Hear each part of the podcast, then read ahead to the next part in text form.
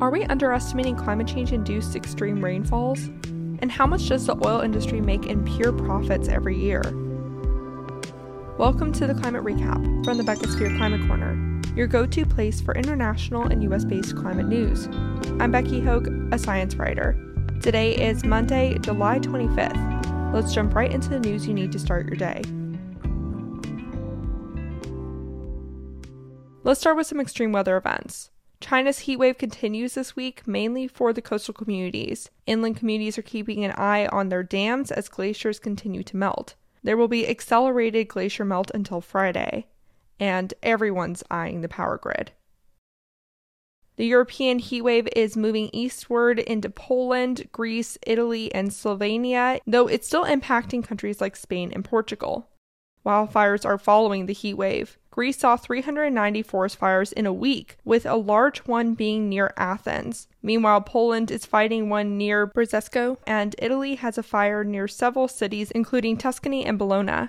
14 cities in Italy face the country's highest heat advisory on Friday. And in Slovenia, 400 people had to evacuate their homes due to wildfire risk. Over in the U.S., the heatwave continues in much of the East Coast and the South, with many places reaching at or above 100 degrees Fahrenheit or 37.8 degrees Celsius. Washington, D.C. reached 110 degrees Fahrenheit or 41 degrees Celsius on Thursday.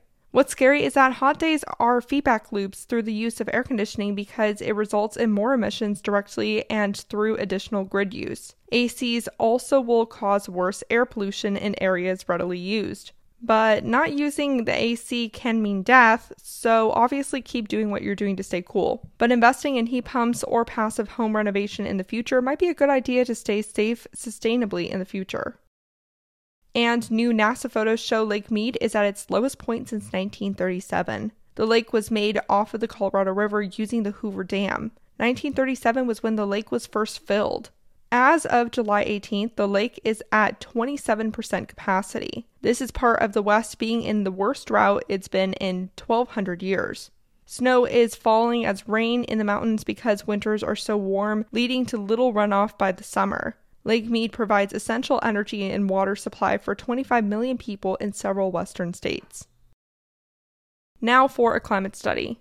One of the reasons we started calling it climate change more than global warming is because people only thought of the heat and drought. But flooding and extreme rainfall is more and more a threat as we're finding out. A recent Yale study found that climate modeling might underestimate how bad and frequent these extreme rainfalls are going to get. They already seem to be ahead of predictions, which is why the researcher wanted to look into it.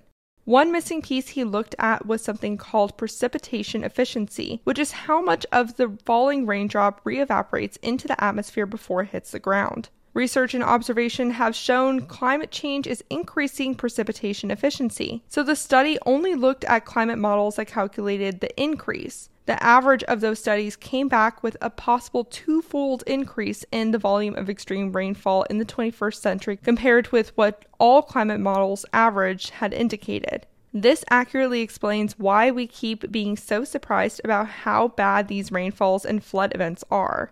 So sometimes the average of all studies is not always the best. I've got a little climate victory story for you. The electric bus builder Reborn Electric Motor just started constructing a factory in the world's top copper producer, Chile. The company expects the factory to produce 200 buses a year. This will hopefully help the country decarbonize its transport sector to head towards net zero emissions by 2050. Time for two climate fails. A new analysis hot off the press just determines that the oil and gas industry has delivered $2.8 billion, or 2.3 billion pounds, daily in pure profit for the last 50 years. That's an average of $1 trillion a year, and overall that's $15.2 trillion from 1969 to 2020. It's the money they use to buy every politician and legal system, run greenwashed ads, pay off legal troubles, and buy new permits. The analysis, based on the World Bank data, hasn't been published yet, but has already been deemed accurate by the University College London, the London School of Economics, and the think tank Carbon Tracker, according to The Guardian. It's likely the first long-term assessment of the sector's profits, which is crazy to me. The reviewers have called these numbers staggering. The nice thing about buying politicians is that they make the rent cheaper or without any requirements. 86% of this surplus has been attributed to oil rent. The lead author of the study says that, quote, it's real pure profit. They captured 1% of all the wealth in the world without doing anything for it. He added, quote, it's really stripping money from the alternatives. In every country, people have so much difficulty just to pay the gas and electricity bills and oil or petrol bill, and we don't have money left over to invest in renewables. The peak for profits was 2007 to 2014, specifically 2011 when they made $2.7 trillion. From 2014 to 2015, it substantially dropped from $2.1 trillion to $1 trillion when the Paris Climate Accord was signed. It has fluctuated since then, being at $0.8 trillion in 2020.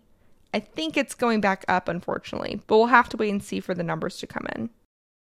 Okay, I normally don't share too much about species and stuff, but this one's kind of personal. Monarch butterflies were just placed on the International Union for Conservation of Nature red list of threatened species. This is super disheartening because they just saw a resurgence earlier this year.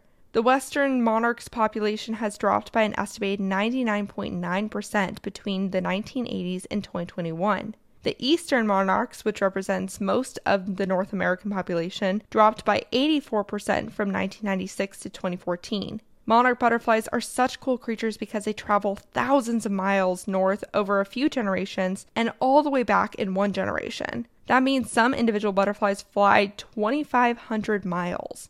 Their demise is mainly due to an industrial use of the herbicide Roundup and climate change making weather events more extreme. Some change in dispersal has occurred, but scientists worry it's temporary. If you want to help the species and you live in North America, grow milkweed and other native plants and stop using Roundup. Also advocate for sustainable agriculture practices. Let's stay in the U.S. for one more climate victory to end today's episode. The Environmental Protection Agency announced local tribes in Washington state will get $50 million from the federal bipartisan infrastructure bill to restore Puget Sound. Specifically, the money will go to the Northeast Indian Fisheries Commission, which supports 20 treaty tribes. This doubles the federal support the tribes previously had to conserve and restore the estuarine ecosystem. That involves infrastructure updates, water quality tests, monitoring, building climate resiliency, and working with commercial fisheries. And that was your climate recap for Monday, July 25th. If you like the work I do, please follow this podcast, give it a 5-star rating, leave a review, and consider checking out the Becky Sphere Climate Corner YouTube channel. And don't forget, I'm on Twitch at 9 a.m. Pacific Standard Time today. Remember to talk about the climate crisis every single day and to support your local news organizations. Bye for now.